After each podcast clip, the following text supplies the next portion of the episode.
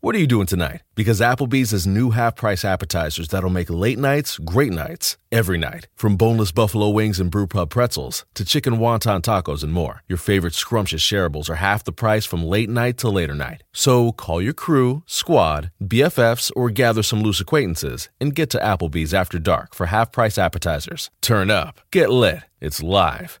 Whatever they're saying these days, do it for half the price at Applebee's. For a limited time, dine in only. Price and participation may vary. If you're into designer furniture and you want the sofa that broke the internet, you don't have to go broke to get it. Because Designer Looks Furniture has all the same styles and trends and all the quality, but without the designer prices. Check them out. Designer Looks at Value City Furniture or designerlooks.com. Founders Brewing Company has found a way to make an IPA you can enjoy anytime that's perfect for any occasion with their all day IPA. At 4.7 ABV, you can still taste the hops, of course, but it's the complex array of malts and grains that make all day IPA a beer that will grab your attention. That full flavor and low ABV is what continues to make it a staple in my fridge. Look for Founders in your favorite beer store or check out their full line of beer at foundersbrewing.com. Founders Brewing Company, born and brewed in Michigan since 1997.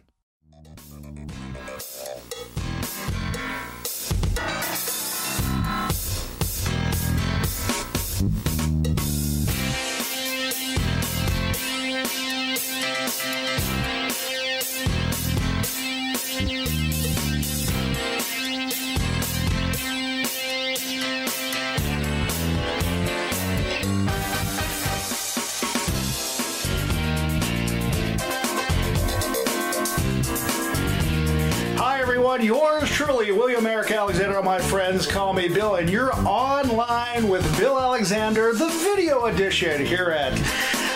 Let's see, where are we at? We're on online with BillAlexander.com. We're also on YouTube, and we're also on Fayette TV, channel 77 in the downtown Uniontown area. So uh, thank you for joining us tonight as we uh, get ready for this hoot nanny, as we like to call it here online with Bill Alexander. Well, tonight we are actually have a individual that I've actually known longer than I thought I did, which I thought was quite interesting as we were talking before the program started tonight. And he is the author, Jason Jack Miller.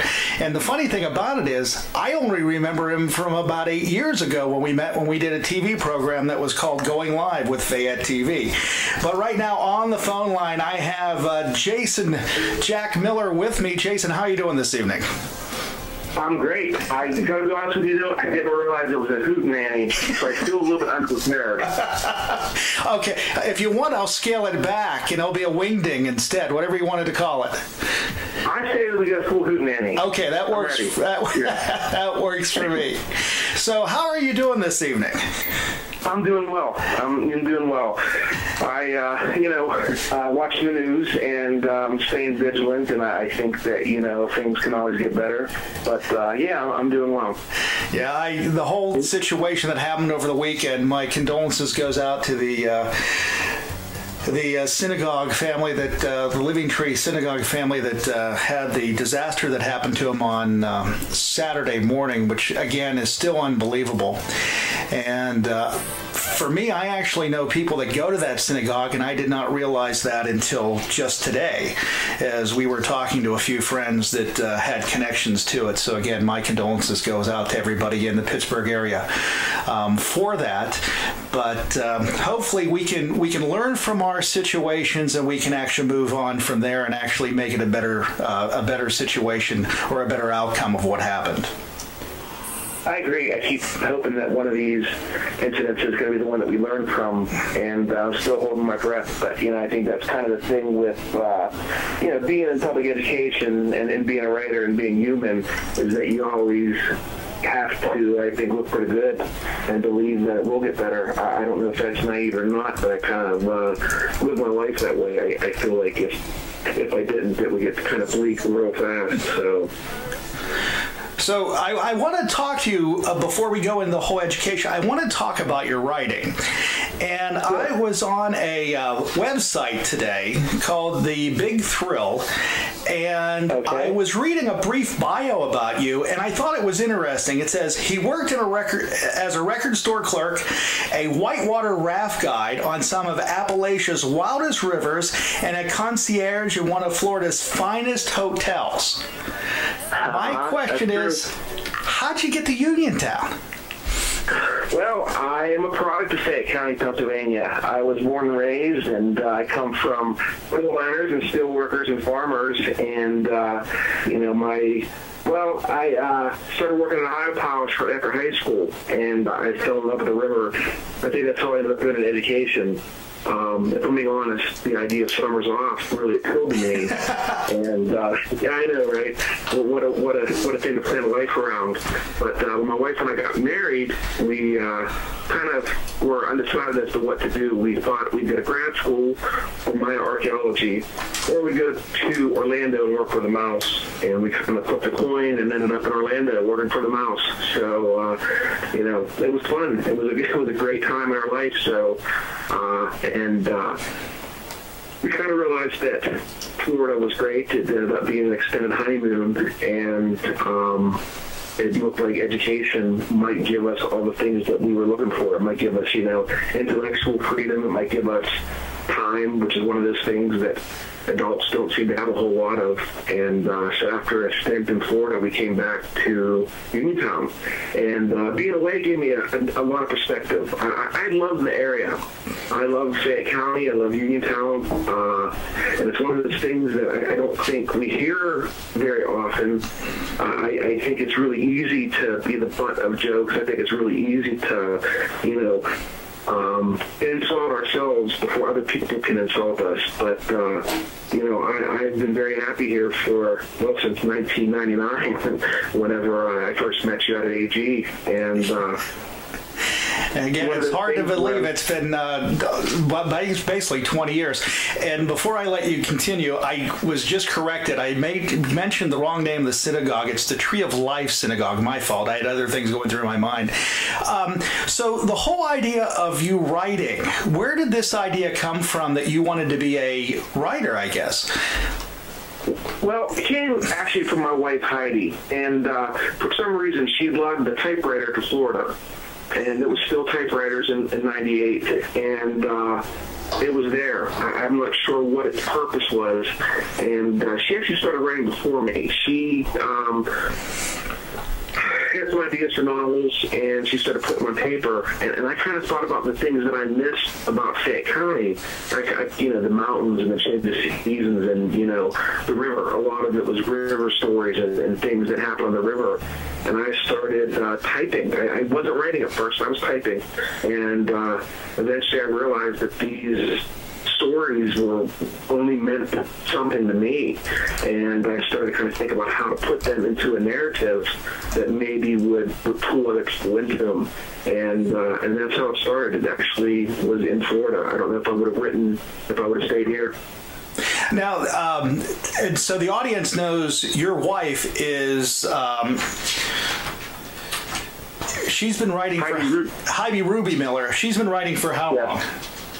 She's been writing for about 20 years as well. Um, probably a week longer than I have, if we're being honest. and yeah, she writes science fiction and thrillers, and uh, and she's done a lot of nonfiction stuff. So So, so my question is, and I mentioned this at the beginning of the show. What's with the whittle, with the middle names? That's the whole thing. Jason Jack Miller, which Well- has a really nice flow to it, and Heidi Ruby Miller, which has a nice flow to it. It does. That's her maiden name. Ruby is her maiden Oh, name. really? So Okay. It is, yeah. So people that graduate with her would know her as Heidi Ruby. Okay. I was not so lucky. Uh, you know, Jason Miller, if you Google Jason Miller, you get the bass player from Godsmack, you get a rabbi, you get a mixed martial arts fighter, and you get Father Karras from The Exorcist. So as an author, none of those things really served me well. Um, especially when you did research. Well, So I thought when you mentioned yeah. uh, Ru- or Heidi's middle name is Ruby, I was thinking of the uh, the Kenny Rogers song "Don't Take Your Love to Town." So, uh, Oh, yeah. yeah. But anyhow, that has nothing to do with it. But that's what popped into my head. So, Yeah, well, you know, yeah, it's a family name, so. So, so Uh, go. but yeah, there. Go ahead. I'm sorry. No, go, no, go ahead. I'm sorry. I'm jumping ahead here. So, Oh, that's right. No, uh, yeah, it was. Um, I think she was kind of reluctant to want to take my name, and uh, when we were in Florida, it was easier for her to do that. But when the opportunity to take Ruby back again as an author manifested, she jumped right at it, and um, she's been Heidi Ruby Miller ever since. So the, uh, the the type of the type of book that you write, and I know that uh, one of the, the covers I'm looking at right now um, is All Saints, and you also wrote a series called The Murder Ballads and Whiskey.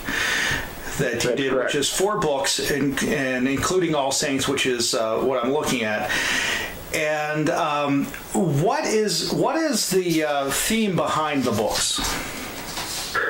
You know, um, Appalachia is a unique place, and it's, it's a hodgepodge of cultures and ideas.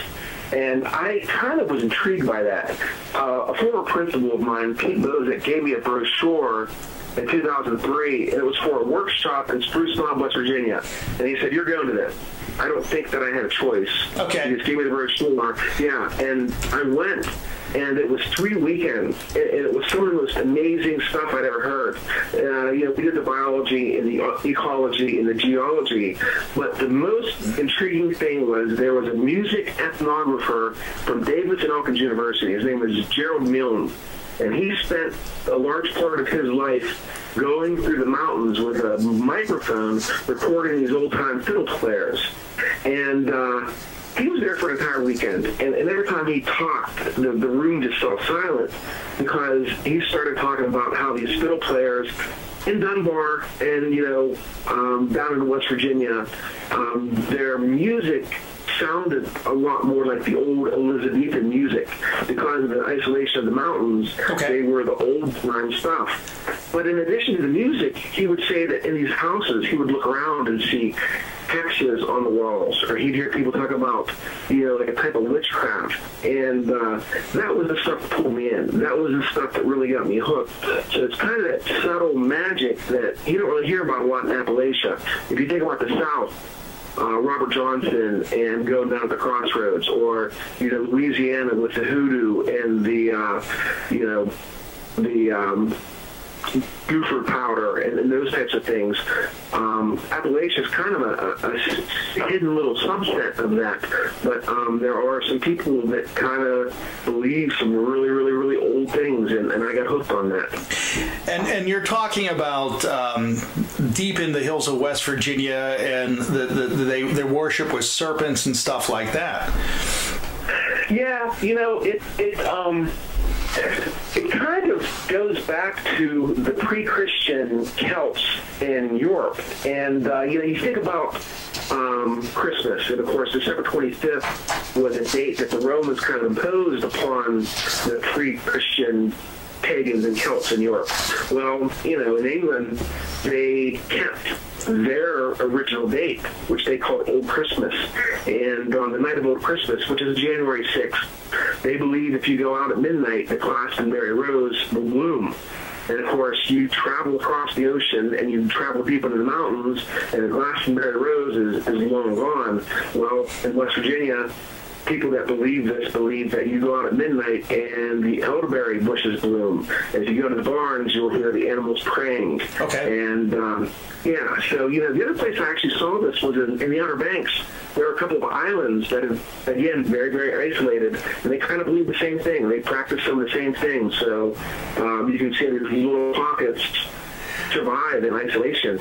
And I was going to make a reference to the Outer Banks because I'm very familiar, with that location too. Because I was, that's what I was thinking whenever you were talking about it. Um, okay, yeah. So when you started writing, did you did you think that you were going to be a writer per se, or did you think you were just going to do short stories for yourself? When did you come across this idea that you were going to actually publish writings for other people to read?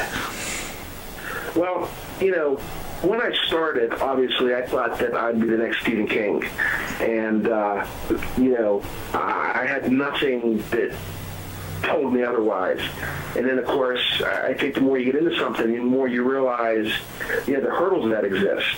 Um, I went back to grad school at uh, Seton University and got a master's in writing popular fiction in 2007. And at that point, the reality of it kind of started to, to really um, smash into my dreams. And uh, I don't want to say that I, I started to kind of turn my back on a lot of things, but um, in 2007, 2008, 2009, um, publishing was in a weird place. Uh, we see it with you know Amazon now and, and the closing of all these bookstores. You know, right? Um, Borders, yeah, um, and of course Barnes and Noble looks like it, it's soon to follow. And uh, I kind of started writing for myself. I kind of realized that um, I had a job that I liked. I kind of realized that uh, statistically, the chances of me becoming, you know, the next Neil Gaiman or Stephen King were limited. And when I started writing for myself, it gave me a little bit of freedom. And I think it was actually that freedom that led me to my current publishers and gave me the courage and the confidence to approach them the way that I did. I don't think that I would have done that if I was still trying to follow those traditional ways of publishing and being published. Now, how often, I mean, how often does a new book come out that you write?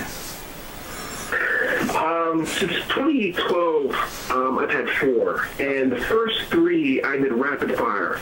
Um, I, I, had two written when I went to my publisher, and then I wrote the next one in about a year. And I was kind of um, hung up on this Amazon thing, this idea that you can really make a go if you had a book come out every nine months. Well, you know, that that led to burnout real fast. And uh, the book, All Saints, that just just came out this year, was supposed to have been out in 2014. So if you look at the average, I'm averaging about a book every year and a half. Okay. But if you look at the release dates, there were three real fast, and the fourth one came uh, much much later. But uh, my publisher's been good, thankfully, and uh, again, the freedom to do what I want wanted to has been pretty liberating. I think that if I was kind of um, bound to uh, an 18 month schedule, I'm not sure that I would have written what I wanted to write. I think that, you know, having the time to do that was, was kind of freeing artistically. Now, when, when we hear about you writing and we know you teach in the public school sector, we're assuming that you're an English teacher, and you're not. I'm not. Yeah, I teach earth-space science, and um, it's kind of weird. It, it, does get back to whitewater rafting. I was a whitewater raft guide up at Ohio for eight or nine years, and uh, I had always been into the outdoors. We're blessed in southwestern Pennsylvania with an abundance of amazing natural places, and uh, working on the river for Highlands River Tours uh, put me, you know, front and center with just amazing things. You know, seeing floods, seeing uh, you know, bears swim across the river, seeing copperheads sunning themselves on the rocks. And uh, that really was what kind of drove me to education. So writing was not something that um, was part of my life until after I had gotten my degree in earth and space science, which is kind of ironic. But I think that, you know, for me, um, it, it, works, you know, kind of like the yin and the yang, where I have the naturalism side on the one side, the very, very kind of scientific grounded side, and on the other side, I have the, the literary side, kind of the um, philosophical, metaphysical, surreal types of things. So, as far as I'm concerned, it's been a weird little balance. I'm not sure if I had planned it, if it would have come off, you know, uh, so well or so, you know, uniquely suited to what I do. Now, as I mentioned in the beginning of the program about the bio that I was looking at, and there is uh, there is a space here that actually about um, about your your background, and it was when I was a kid with the most pa- plastic dinosaurs growing up. I had a fossil collection. My backpack was always stuffed with identification guides and magnifying glasses. Whenever I felt overwhelmed by some circumstances of a crappy situation home, I disappeared into books about space or natural history. Science provided the answers to any question I was asking. So that's basically the whole idea of you going into science and writing become a secondary uh, profession for you. That's yeah, that's true, and, and, and it's always been there. I, I grew up um, up at the tech school, um, up at the State County Go Tech School on East 57. Yeah. And uh, you know, in our backyard there were old abandoned coal mines, and uh, one time my brother, my cousin, and I found ourselves in one of those coal mines. Um, and of course, that you know didn't go over well, as you can imagine. but you know, that found itself in one of my books. In Hellbender, there's a scene that takes place exclusively at a coal mine, and I think about things like that and how having those experiences that probably, you know, it's a scientific encounter Yet, as a kid, you bring that element of magic and wonder into it. I think that's really what I uh, transferred into my writing was that idea that you know we're, we're faced with this all around us if we just open our eyes up to it. And then I also see that you were um, you you got involved with uh, uh, Buddhism. Yeah, that was you know that was a passing phase, and that probably ties into uh, you know with All Saints um, more than anything else. The two characters are searching for their place in the universe, and uh, you know it's uh, for somebody that looks up the sky and, and doesn't see what everybody else sees. Uh, I think those are probably common themes for you know a lot of people that I encounter. Um, you know, even students kind of looking for answers that they're not quite seeing what their parents see, and uh, I think that you know looking at those kind of things opened me up to a world that uh, was much bigger than the world that I encountered, you know, in, in Star Junction, Pennsylvania. Um, Buddhism, which led me to Jack Kerouac, and that led me to the Grateful Dead, which led me to you know bluegrass, and uh, it was just kind of a, a stepping stone to open me up to a much much larger world. So, so what I'm hearing from you is, in every book you write, there's a lot of you in that book. Yeah, well, you know, I, I uh, try not to be so autobiographical, and it's hard.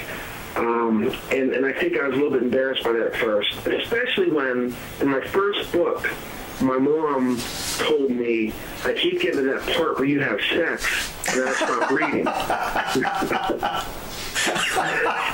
yeah.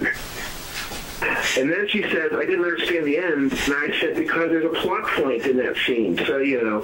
You have to but, read uh, it. You have to read it. You have to just, you know. Uh, but yeah, I, I tried to kind of maybe steer away from that, but I feel like um, there's a lot of me in there. And uh, at this point, I've embraced that and understand that that's really part of what I'm doing this for. I'm doing this to understand myself. I'm doing this to try to figure out, you know, what these 85 or 87 years on this planet mean. And that's one, one of the ways that I am trying to work through it, I suppose. Mm-hmm. Now, it also says that you worked on a travel guide app. Yeah. My wife and I, we had a great opportunity back in 2005. it seems so long ago now. But um, yeah, we did a couple travel guides for Avalon Travel Publishing, and those led to opportunities to work for a couple of I suppose, now defunct sites, uh, Charles.com, GoNomad.com, um, you know, all these great little things at the beginning of the internet. Uh, Charles.com was great. Uh, they paid us in tents and backpacks and roof racks. Oh. And, uh, yeah, it was, it was a cool time. And I think that was probably 04 and 05. Um, my photography was used for a couple, you know, apps, um, travel guides. You know, the idea was that people hit the ground in, in Munich or Prague, and uh, user-generated pictures would come up um, to kind of help them navigate. So uh, it was a lot of fun. Great opportunity. Um, and I was I was uh, living vicariously through you and your wife this summer on your travels, and uh, it was interesting to see the photographs of where you went. and uh, uh, where where you where your destination was going. Now, what are you planning on doing next summer? Well, that's uh, we don't really know what's going on until just before we do it. You know, we uh, live in a small house here in town, and that was kind of our philosophy was that um, we we live small and uh, travel as much as we could. Um, I think in 20. 16 or 2017 when we went to Portugal, we didn't know until July. I don't think we booked that trip until July. And then this year we went to uh, Newfoundland and we went to California. And again, both of those weren't booked until much, much later. We're looking at uh, South Africa for 2019 and uh, we have found a couple of sites of great, great, great airfare. I'm not sure either of us would survive the, the flight, though. Oh. So um, that's the top right now, but that that's uh, open to change. Um, you know, England we've been looking at, you know, uh, London and then Isle of Skye, and uh, part of the fun is planning um, winter rolls around and we get those long dark nights and we'll go to YouTube and we'll start pulling up videos and we'll, we'll get really, really deep into those things and basically plan five or six trips between December and April, and then uh, once June rolls around, we'll kind of see what airfare looks like. We'll see what we're feeling, and uh, and go from there. So um, I'm not sure that I'd be able to do that if I was in any other profession. So I feel so really lucky to kind of. Is your motivation in sometimes to go to these places and give you ideas for new stories, or do you do it just for the love of the travel? It's a little bit of both, and, and I think that whenever we're away, uh, I, I, like to be open to experiences, and uh, sometimes it happens, sometimes it doesn't. Um, I've gotten, you know, for All Saints, a lot of what I got in All Saints was taken from our trips to Mexico way, way back in the 90s. In 96, we went to Mexico, we went to Cancun. Um, but we used Cancun as kind of a jumping off point to go to all these Maya ruins. And um, so All Saints is really entirely a result of those trips. Um, this year, I went hoping for some sort of inspiration, and I didn't get anything. They were phenomenal trips, but as far as the writing went, there was nothing that really sparked me. So maybe down the road something will happen. But um, 2018 has been a really, really topsy-turvy year. Um, my father passed away in February, and I think that I kind of took this summer to get my feet back beneath me. And both of the places that we went served that purpose. Um, really, really isolated, a lot of time, you know, in nature, not a lot of time in cities, and uh, the writing stuff didn't come. So I'm, I'm hoping something happens this winter, but as far as the summer went, I didn't necessarily get what I was hoping for. Now, um, with everything that's going on in the world today, just in the United States and in this region. Have you ever thought of basing your story in this time frame or dealing with this political tension that we're uh, dealing with right now? That's an interesting question. Um, with uh, my first three novels, I didn't. They were kind of just story for the sake, sake of story. Um, they were an homage to um, Western Pennsylvania and Morgantown, West Virginia, and the music that I loved. And with All Saints, I stumbled into uh, the world of veterans returning from Afghanistan and Iraq. And um, that was a idea that really permeated every aspect of that story. And I, I, I did get way, way more involved than I ever thought I would. Um, reading diaries and understanding the suicide rates and looking at what the VA does to veterans when they come back. You know, they, they throw pills at them. And uh, so that was kind of the first time that I, I really looked at what was happening around us. Mm-hmm. You know, um, with what's going on now, I, I'm still processing and uh, I'm not sure that I would do a great job of uh, incorporating that kind of stuff because uh, I have a hard time distancing myself. I have a hard time, you know, being an objective observer. And I, I guess as a writer, I don't have to. Um, I get angry. I get frustrated. I, I wonder what people are thinking. Um, I suppose in a way you know, that that's really you know good recipe for antagonists, but um, we'll see what happens. I I'm an optimist. I, I said in, in my third book, I found a quote that a blues man is a prisoner of hope, and I kind of like that. I feel like in an objective observer, I have to believe that things are going to change, but I have to remember at the same time that 40 or 50 percent of the population thinks things are great. Mm-hmm. So uh, yeah, it's a weird thing. I'm still I think working through because I was just curious about that because I've read some of the stuff that you post online that are of the political nature. And when you write what you do on Twitter and do that, you come from it from a very th- I want to use the word thoughtful perspective. It's not antagonistic. Because to me, when I read your stuff, you're looking at both sides of the issue before you make a statement. I, appreciate that because uh, I wasn't always so good at that. Um, um, I actually, I think, hold back way more than I ever want to. Um, you know, when, when I was new to Twitter, I just had no filter and tweeted whatever came in my mind. And my wife was really, really good at reminding me that um, when I'm angry, that is probably not the most accurate picture of who I am.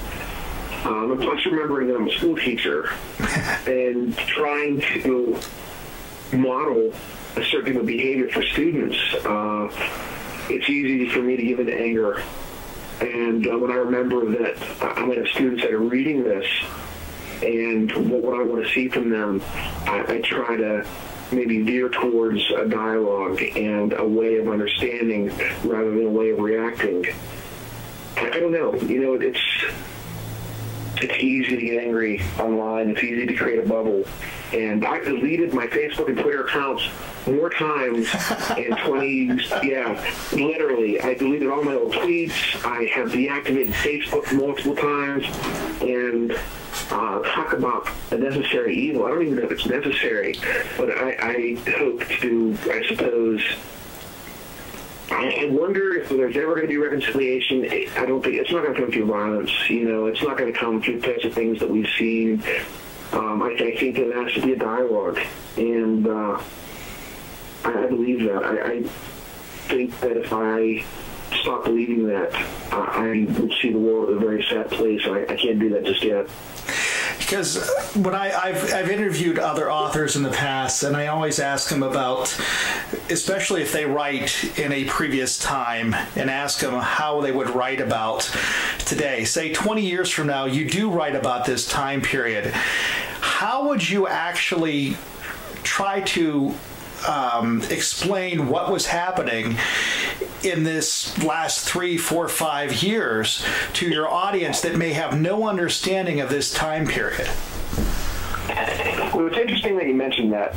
Um, I, I, read uh, a lot of novels by an author named Philip Kerr, and Philip Kerr writes a series of detective novels where the, the detective, Bernie Gunther, is uh, in Nazi Germany, and he is not a Nazi. He is uh, you know, a, a cop just doing his job.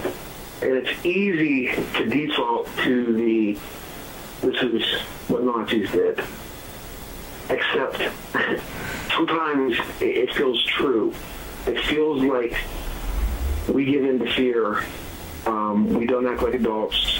You know, adults should be the adult. They should be the ones. I don't have kids. I, I tell my students all the time, you know, but adults are the ones that need to be keeping a cool head and talking to kids through these situations. And instead, they are posting hate speech online. You know, these are these are our peers. These are people with children, and uh, that's a hard thing, I suppose, to talk about. You know, science fiction is great for that. The science fiction, you always make the bad guy the other and it'd be easy to have a group of aliens come in and do the stuff that we're doing. Um, or zombies. Zombies serve the same purpose. Zombies are those things that we hate about ourselves. And my students are always surprised when I show pictures from Night of the Living Dead, where the hero is an African American man mm-hmm. in the peak of the civil rights movement. And uh, I, I talk about how zombies are the other, and it's funny to see those little lights clicking because they're starting to see that, you know, we do. We we are our own worst enemy. Um, I, I put on how many horror movies, you know, the survivors get to the end and the humans are the bad guys, and uh, that's just one way of looking at things. But I think that the current culture makes it really, really easy for us to default to our most base emotions of fear and insecurity. And I think that if I was writing about this, it'd be really, really easy to kind of create a bunch of bad guys who gave in to their most basic insecurities and fear and, and ignorance. Too easy, probably. The one thing the one thing that you mentioned and you're talking about um, these people that putting the hate speech online and they have children i don't think that they understand that the children are reading what they're writing or listening to what or hearing what they're uh, are being told or what's being said and they're emulating what the adults are doing. And i don't think people understand that because you go back to the role model idea that we really don't have true role models in this day and age. We just have people that are angry, and the kids are being angry because the adults are angry, and the kids don't understand why they're angry. I agree, and I, I think this is probably you know a whole other show. But you know, you look at um, Gen X. I'm, I'm Gen X, and you know, Gen X I think is kind of a weird bottleneck. Um, I, I always feel that we were kind of overlooked and of course, you know, millennials and Gen Z, whatever we're calling them now, um, they have more voices shouting at them than any other generation in history. Um, you know, I, I kind of think about the bands that I like. I'm not sure that anything I ever read, the bands were really putting out political stuff. I think probably when Pearl Jam was on Saturday Night Live in 94 and Eddie Vedder took out the black Sharpie and uh, wrote choice on his arm was the first time I understood that uh, music could be politicized. Mm-hmm. But now, you know, you see Kanye with his hat on, Make America Great hat on. Um, you know, it's political. The, the, line between politics and arts is definitely blurred. Um, you know, as far as speech goes, you think back again, Gen X, we didn't have platforms like this. We had this whole newspaper letters to the editor of a, of a magazine. Everybody is free to say what they need to without a filter. And I think that filter probably, like we talked about earlier with Twitter, um, that's the adultness maybe. Um, that, that's that part of us that should just stop and, and maybe think about what we're putting out there because that's that's what worries me and i've been doing i've done talk radio for years. And it was never this it was never hateful. It was never you're right or I'm right, you're wrong. I don't care what you say, your opinion doesn't matter. There was always two sides of a conversation. We were we we respectfully would either agree or disagree with the other person, but we wouldn't hold a grudge when we did it and I noticed a shift, and I spoke to another gentleman um, a few weeks ago on this program about the same thing, and I told him I noticed a cultural shift right after 9 11. And he is in his early 30s, so he didn't see it that way. He sees the cultural shift down a little bit later. And hmm. I'm just wondering, do you can you pinpoint a, a period of time whenever this this uh, this disagreement or this argument became part of our culture, where my opinion's the only opinion that matters? The heck with the rest of you. I, I actually um, have talked about this, you know, with my wife and other people. I, I feel like the first time I noticed it was after the Monica Lewinsky okay. trials. And, you know, it, it kind of makes sense that, of course, and that was, what, a year before 9-11. But um, when did 24-hour news become part of our culture? It would have been, what, mid-90s probably, That right? was the O.J. Simpson trial. Yeah, which it was 94, 95, mm-hmm. so and if you're to have a 24-hour news cycle, you have to fill it. Um, and not everybody's an expert. I think that you know, you know, I, am not an expert in anything. You know, even I, I like writing, but you know, I teach writing. I, I can talk about writing. I can talk about you know science stuff to some extent, but to talk about foreign policy or to talk about local government or to talk about um, you know border policy, uh, I, I would readily admit that there more qualified people than me to talk about that. But that's not what we're seeing on CNN or Fox or any of these. We're seeing people that are not experts, that are put in a position to have their opinions um, put out there to convince people who are taking that as fact. And I think that's probably the problem, the, the disconnect between legitimate information and opinion. And, and there's there's no line anymore. It's, it was a blurred line, but now it's gone. You know, if you hear on TV, it's fact. If you read it in the newspaper, it's fact. If you read it on the internet, it's fact. And we don't know who the experts are anymore. And, and, I think it's interesting because when I was on the air years ago, people would call me, and because I was on the radio, I was an expert and I yeah. and I would come back and say, I'm not. I I'm only here to entertain. I'm not here to solve the world's problems. That's not my job. But what's interesting as you go with the 24-hour news cycles, you have people that are entertaining or hosting programs.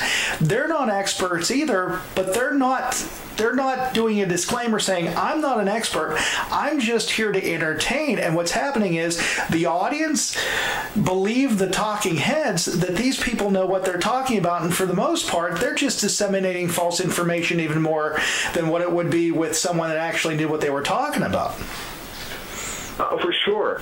I mean, I'll tell my students all the time. I, I have, you know, Earth and space science, and I start with the Big Bang. I tell them, you know, ask an astrophysicist what happened before the Big Bang, and they'll tell you they don't know. But that's a sign of weakness. They take that open willingness to admit there are certain unknowable facts as weakness. Um, like, we live in a society where a flat Earth thing is real. I thought it was like a hoax. I thought it was like an intellectual club. Yeah, I did too. Maybe looking at. Yeah, I know. I, it, it seems like it's a real thing. I can't believe that. You know, I mean, the anti-vaxxers are one thing, but you know, flat Earth. Uh, I don't understand it, but it exists, and it exists because people can get information from any of a million sources and consider it legitimate and it, and it, and it, and it frustrates me. So then this goes back on. Then I will ask you this question: When you when you talk to your students um, at Seton Hill, your your your your writing yes. students, do you explain to them the responsibility they have when they put pen to paper? It's interesting because it is a popular fiction class.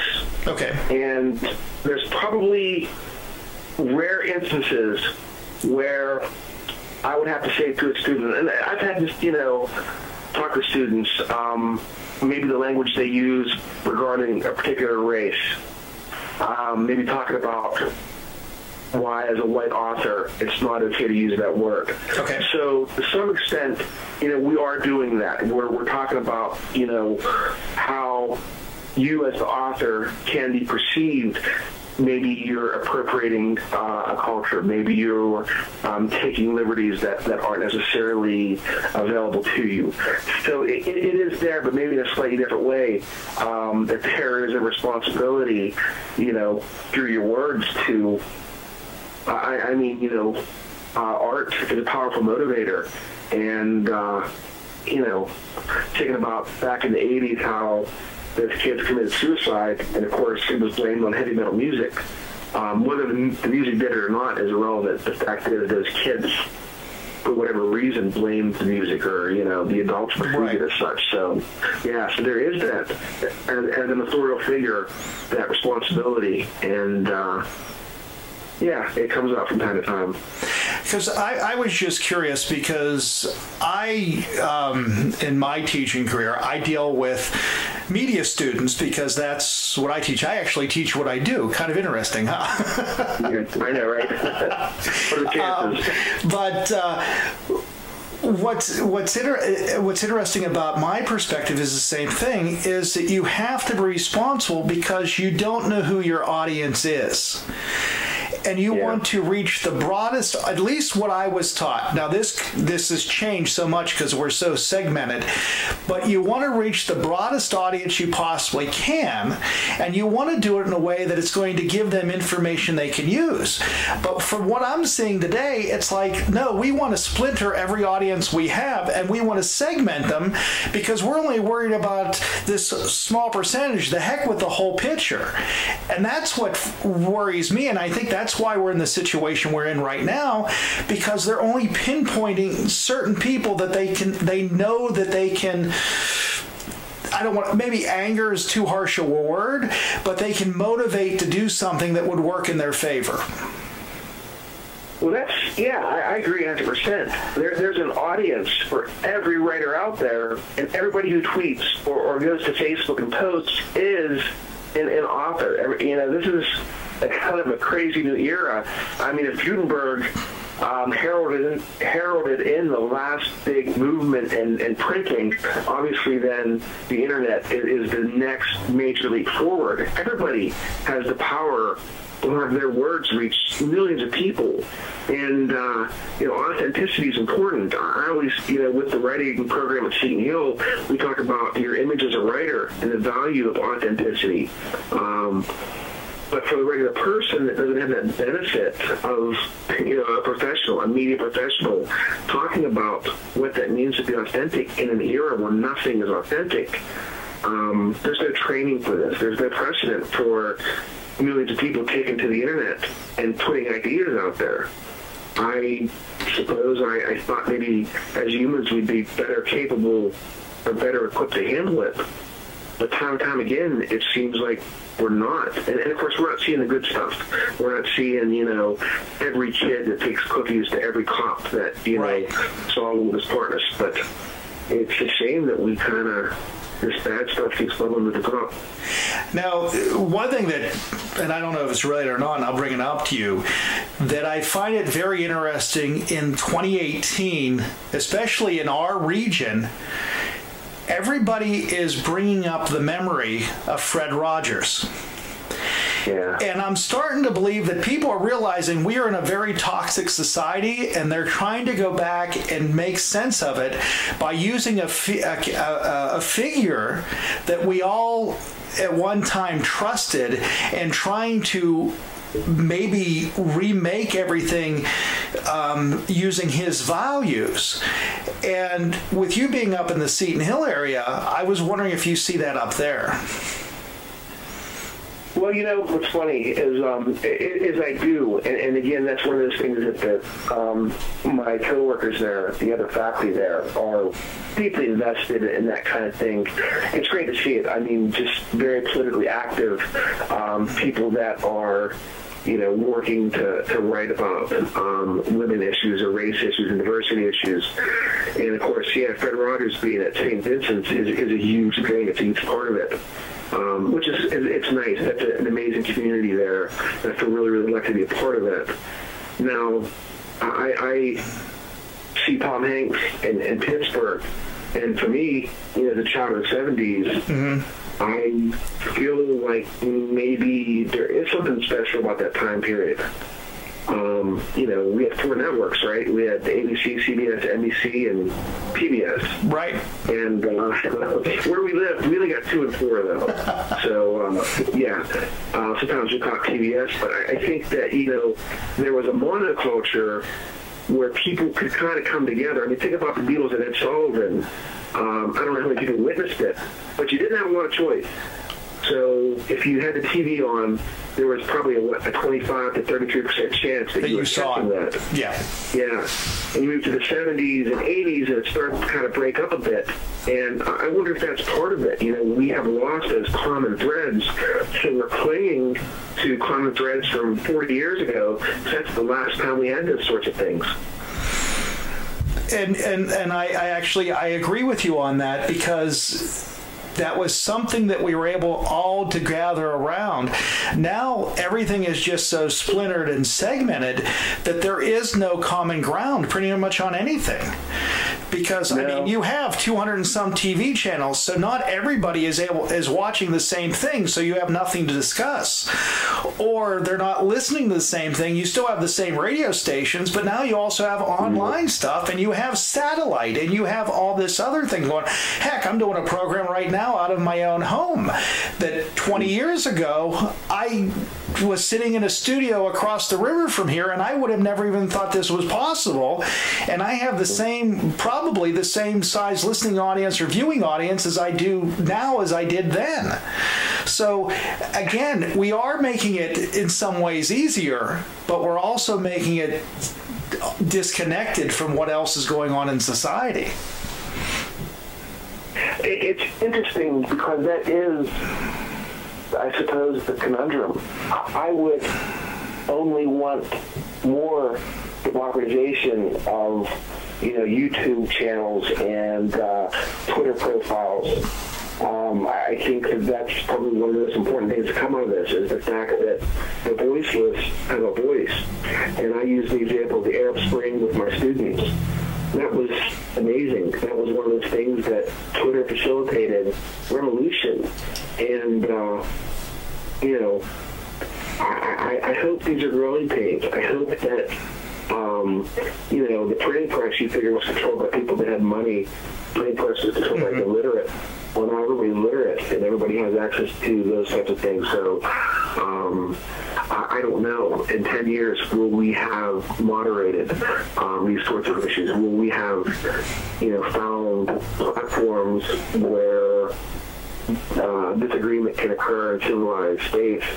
Um, I don't know, and I suppose that's why as educators, we do what we do. We kind of have to model those types of things, hoping that you know some of these people, some of these students will take that with them. But uh, it seems like only time will tell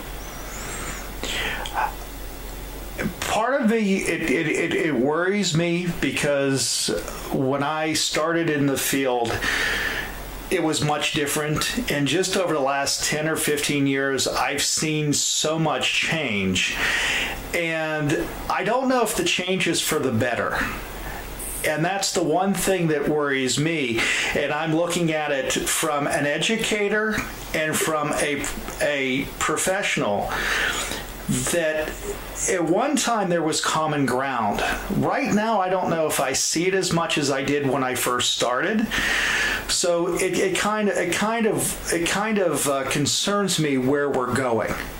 And I've talked to a lot of people from journalism professionals to broadcasting professionals to authors who who reach out to the public in many different ways and I don't want to say we agree 100%, but I see, I think that we agree that something is going to happen. However, I don't know if we know it's going to be for the better or for the worse. Um, you know, it's interesting that you say that because I I'm unwilling. I'm a coward. I'm unwilling to make any type of bold predictions. But uh, I've you know, this since, since November 2016, I've been reading some Hunter S. Thompson, and you know, I look at that 1972 electoral map when I think only Rhode Island and Massachusetts went for McGovern. That's a red electoral vote map. And of course, you, you look at the 60s, you had Kennedy and uh, well, two Kennedys and, and Martin Luther King Jr. assassinated back to back to back. You had the riots. And, uh, you know, Hunter S. Thompson uh, kind of is the wake-up call that I needed when I think that things can't get worse. I don't know if things were worse. I wasn't there. I, I only know what I read. And I hope that there is a, uh, a thread of optimism through the people that are on the streets in Pittsburgh tonight. You know, the people that were on the streets when Antwon, Antwon Rose got shot back in June, or the people that were in Ferguson. I know that, you know, when pushed into the corner, it, it's easy to resort to violence, but uh, I, I hope that we, as adults, there's that word again, can remember that um, you know, hate speech only begets violence, and, and, and, of course, violence is not a response to violence. Um, you know, as student history, I guess I look at Gandhi and, and think about what he did with his civil disobedience. On the other hand, you know, you look at somebody like Hitler, and, and I know that everybody's quick to invoke Hitler, but uh, yeah, Hitler, he wasn't doing it quietly. So I hope that you know we'll, we'll more towards the Gandhi side of things, and you know, we'll take it to the streets type of thing. Right. So what do you have on your writing horizons next, or are you still mulling around ideas? I'm still mulling. I, uh, I'm, my, my brain is, uh, I'm doing a lot of reading, you know, a lot of philosophy, um, you know, trying to get through a lot of different books that I haven't had time to really get through. And uh, it, it's kind of important to me. This is something that probably because of the climate, probably because of the way things are, um, you know, I feel like I need to fill the tanks. I've seen somebody, you know, talk about that. Uh, Joss Whedon, actually the creator of uh, the Vampire Slayer, talked about the importance of filling the tanks. And I think I'm filling the tanks. I want to try to do something different. Maybe I do want to let some of what's happening flow through me, and uh, maybe I'm still not digesting it this is new territory for me as it is for a lot of people. And uh, yeah. Before I let you go, is your wife working on anything right now? She is. She is uh, always working on something. She probably has two or three things going right now. But uh, she had a nephew born in August so she got an idea for a series of young adult novels. Okay. Kind of like a Harry Potter. Yeah, a little like Harry Potter. I don't want to say too much. Okay. That in Pittsburgh with, you know, instead of Dumbledore, you got a Westinghouse. Oh, okay. Um, and the, Interesting. Uh, yeah. So, this is a lot of fun. She's having fun with it. So uh, once once she gets that hashed out or get the first one or two written, I need to have her back so I can talk to her. I think she would love that. I, you know, that'd be a blast to do. Yeah, it'd be awesome. I had a lot of fun. And, and I, I, really am grateful that you took time out of your your uh, your evening. I know, as you told me, you turn in early during the week. yeah, I think you're pumping around about 9:30. So uh, it was a pleasure. I really, really enjoyed it. I, I thought it was a great conversation and uh, really a lot of fun. I'm really happy that you asked me. I would like, um, and, and, and, again, I, in the future, I'd like to do it again because with the things, the way things are changing, and the and the way we're all changing, it'd be interesting to revisit this conversation in a few months. It sure would. You know, it sure would, and I would love to come back and do it all over again. Uh, Jason, I really appreciate it, and uh, thank you very much for joining me. And uh, we'll talk. To, we'll talk again real soon. Sounds good. You have a good night. Thank you. You too. That was uh, Jason Jack Miller, author of All Saints. Um, he is uh, in the Uniontown area. What a pleasure to do it, to, to talk with him. Him and I have uh, crossed paths multiple times, and uh, finally actually had a first time I've actually had a real conversation with him, which was really nice. But anyhow, yours truly, Bill Alexander, here on Fayette TV channel 77, and also on YouTube and on onlinewithbillalexander.com. So uh, hopefully everything, uh, hopefully you enjoyed that, and uh, we'll be doing more interviews like this in the near future. And again, my uh, sympathy and condolence goes out to the uh, Tree of Life uh, Synagogue for the situation that happened over the weekend. Again, just 11 people people senselessly killed, which is just just uncalled for in this day and age. And again, uh, my condolences goes out to the family and the friends of the people that were involved in this situation. And again, I, I am uh, just taken back by the whole thing and cannot believe that it happened in, in the city of Pittsburgh in western Pennsylvania. But anyhow, hopefully you guys enjoyed tonight's program, and we will. Uh, talk talk again here real soon, and we'll be back next time here online with yours truly, Bill Alexander. Well, I'm tired and I gotta go home. I'm tired and I gotta go home.